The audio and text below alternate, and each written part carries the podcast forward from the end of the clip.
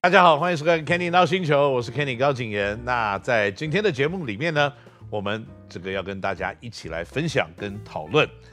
亚运中华队的阵容啊。亚运中华队呢，在今年呢，看起来是一个比较豪华一点的阵容，因为不管是在 CBA 打球的中华队的好手，或者是呢在 P League T1 或者是 SBL 打球的好手，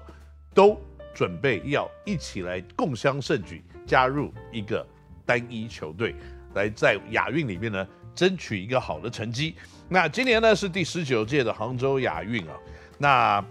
开始的时间呢是九月二十三号，那到十月八号的时间点。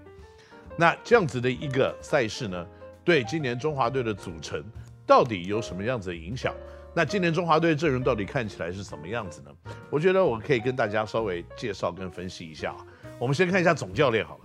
总教练的人选呢，跟过去有一些些的不一样。在过去呢，我们可能看到有外教，或者是呢一些比较资深的国内的这些呃教练。那今年呢换了桑茂森总教练。那大家对桑茂森总教练如果有点不太熟悉的话呢，我跟大家稍微介绍一下，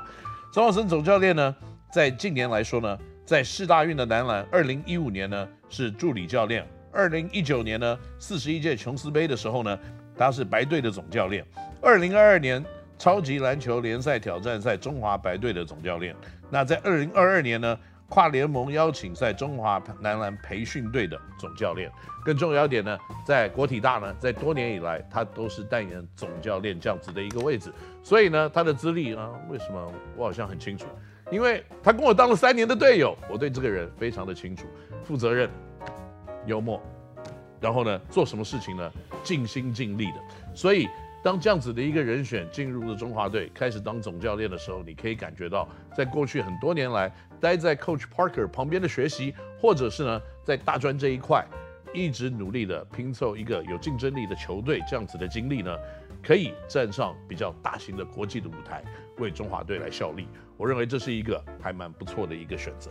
那另外在教练团里面呢，还有辅大的总教练呢，就是宝儿杨泽一，还有呢台银的总教练陈国维。那这样子的一个教练团，我认为的确在不管是训练、组成、管理，再加上呢战术的策略的运用，都会有非常不错的一个团队。那教练团讲完了呢，我们可以稍微介绍一下球员了，因为今年的球员阵容呢，真的是很豪华。怎么样很豪华呢？就是年轻的。中生代的、老的，中锋有，前锋有，后卫也全都没有少。首先呢，我们就讲呢，去了 CBA 打拼的三名选手，今年全部回归。那首先呢，我认为陈英俊的加入，在这个亚运绝对是非常重要的，因为呢，陈英俊在这个近年来的表现，这是一年比一年好。特别去年呢，也首次带领了他效力在 CBA 的这个广州龙狮队哦，打进了季后赛。那这是一件还蛮不简单的事情哦，而且个人的数据还有团队领导的一个能力跟表现，就已经是我认为现在亚洲前三名的一个水准了。亚洲前三名很难呢，这句话会不会讲得太过于的夸大？可能有一点了。如果你把亚洲的前三后卫拿出来看的话，非常的竞争。譬如说有呃来自中亚的 Will Arigi，那还有呢菲律宾的 Jordan Clarkson，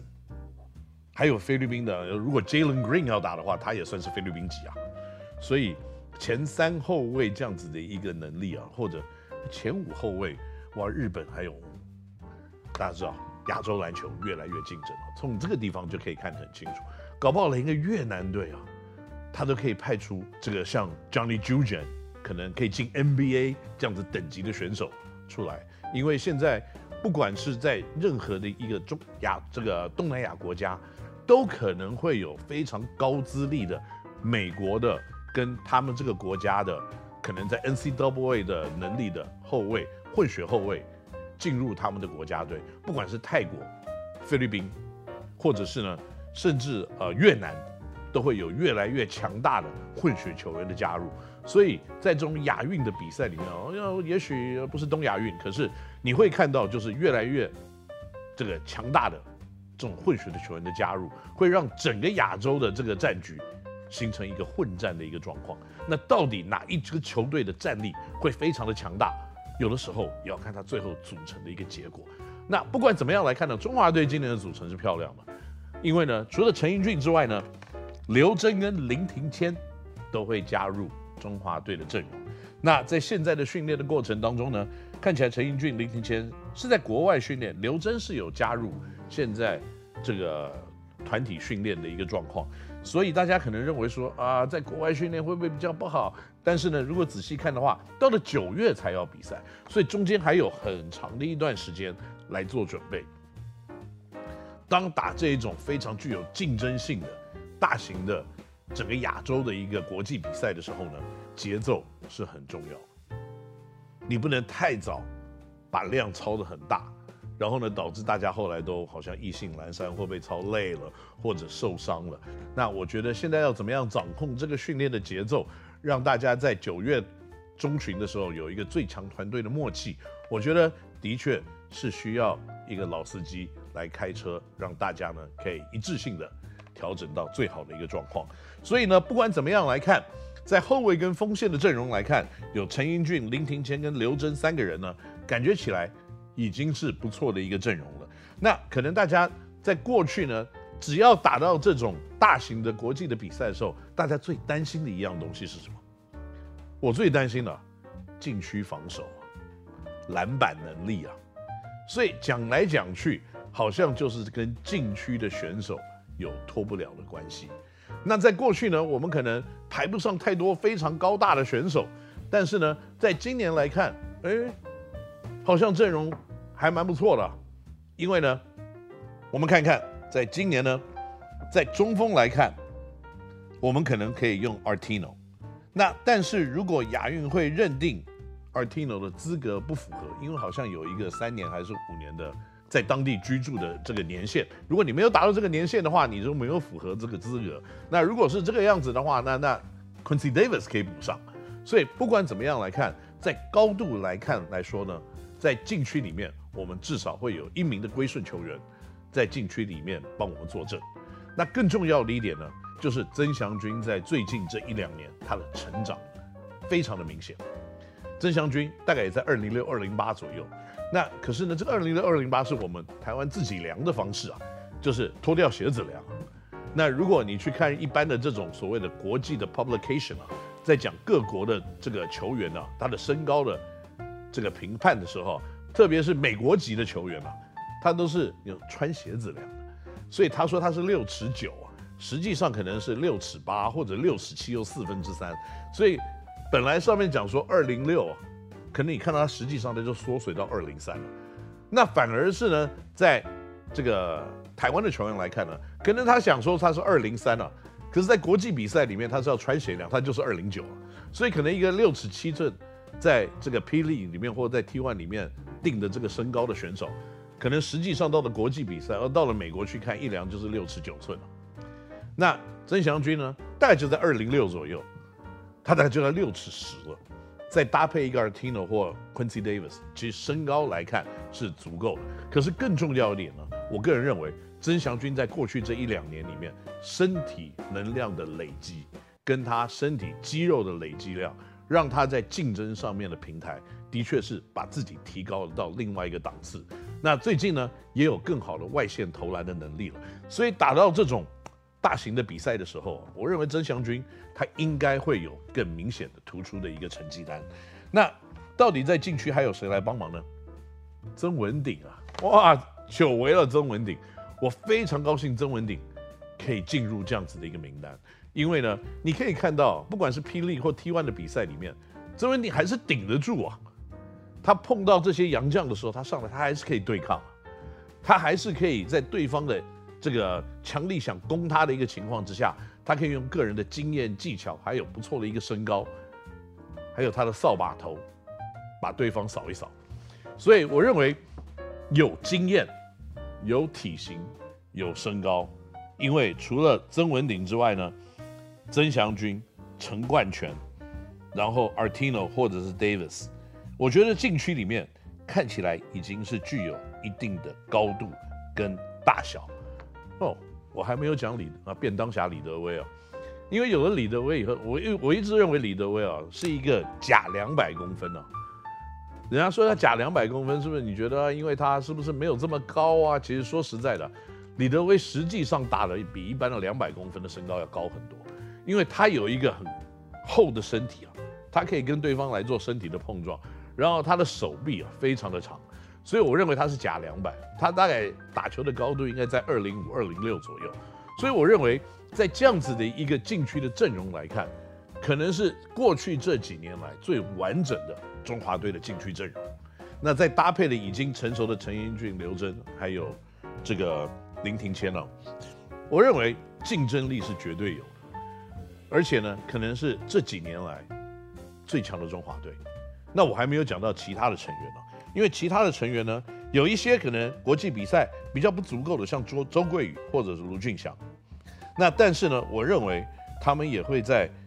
这些比较有经验的选手的带领之下，让他们慢慢的有往前突进的一个可能性啊。那另外还有谢亚轩，那这几个年轻的球员，我觉得都是可以得到国际比赛的洗礼。那我一讲讲了好像很多球员，因为现在只是大名单而已。那当然有一些球员可能不会在名单里面去出赛，但是我现在讲的这些人呢，我个人认为都是在这种啊、国际比赛亚运可能可以有表现的空间的。那我还没有上真正的这个大菜，因为我个人认为呢，在这种国际比赛里面呢，阿巴西应该会有不错的一个空间来表现他惊人的身体跟爆发力啊，也可以给这支球队。很多很多的一个帮助，但是呢，名单上面洋洋洒洒的十八个人，我们会面临什么样子的问题呢？啊，问题就在这里。好了，第一个问题，受伤，打完了 T one 或者 P League 比较长的一个球季啊，现在呢，在这十八人名单里面呢，谢亚轩受伤了，那胡荣茂也受伤了，林伟汉也是受伤的，还有李凯燕也是受伤的。所以呢，在训练的团队里面，现在人数来训练，其实并没有很多哎。再加上呢，林庭谦、陈英俊还在国外训练，所以现在在这个时间点里面啊，记得比赛是九月二十三号开始啊，现在才七月而已，时间还有很长。所以我们现在要看的就是，现在受伤有去开刀的，他们复原的时间点在什么地方？他们什么时候会回来？那受伤的人，我刚刚基本上在第一轮要讲战力的时候，我都没有提到。那去国外训练的人呢，回来以后，我相信可以带更多比较 fresh 的身体跟思考进到这个球队来，那让这个球队的整个团队的组织可以更多元，让他们的打球的方式可以更多元。那而且经验值来看呢，不管是在场上或场下，我相信。都是有非常不错的一个组合，所以在这样子的一个阵容里面呢，我个人认为就是这几个重点，我再 recap 一次，经验值它是绝对有的。过去最大的弱点，禁区的防守、禁区的身高跟禁区的碰撞，今年看起来也是有 cover 到。那另外呢，身体的素质呢，我认为有阿巴西可能是过去。中华队比较没有看到这样的身体素质的选手，也会是一个给这个中华队有点像打一个强心针这样子的一种效果吧。那不管怎么样来看呢，在亚运里面，中华队有什么样子的一个成绩？我个人认为，现在这样子的阵容，如果不是今年打完就解散，如果可以继续的在运作上面呢，可以继续的前进，然后保持差不多一样阵容。除非曾文鼎开始年纪越来越大，那开始有点这个年纪上不符合国际赛的需求，那可能可以做一些调整跟改变。那更重要的一点呢，在这个中华队有没有办法掏出像曾文鼎同样类型的长人，让我们可能有一两个在国际比赛里面真正具有竞争力的对抗，我觉得是非常重要跟关键的。那在我们节节目啊今天要结束之前呢，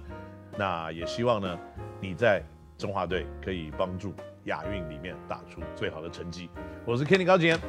我们 Kenny 闹星球的节目到现在就要到一个段落，我们下个礼拜再见，拜拜。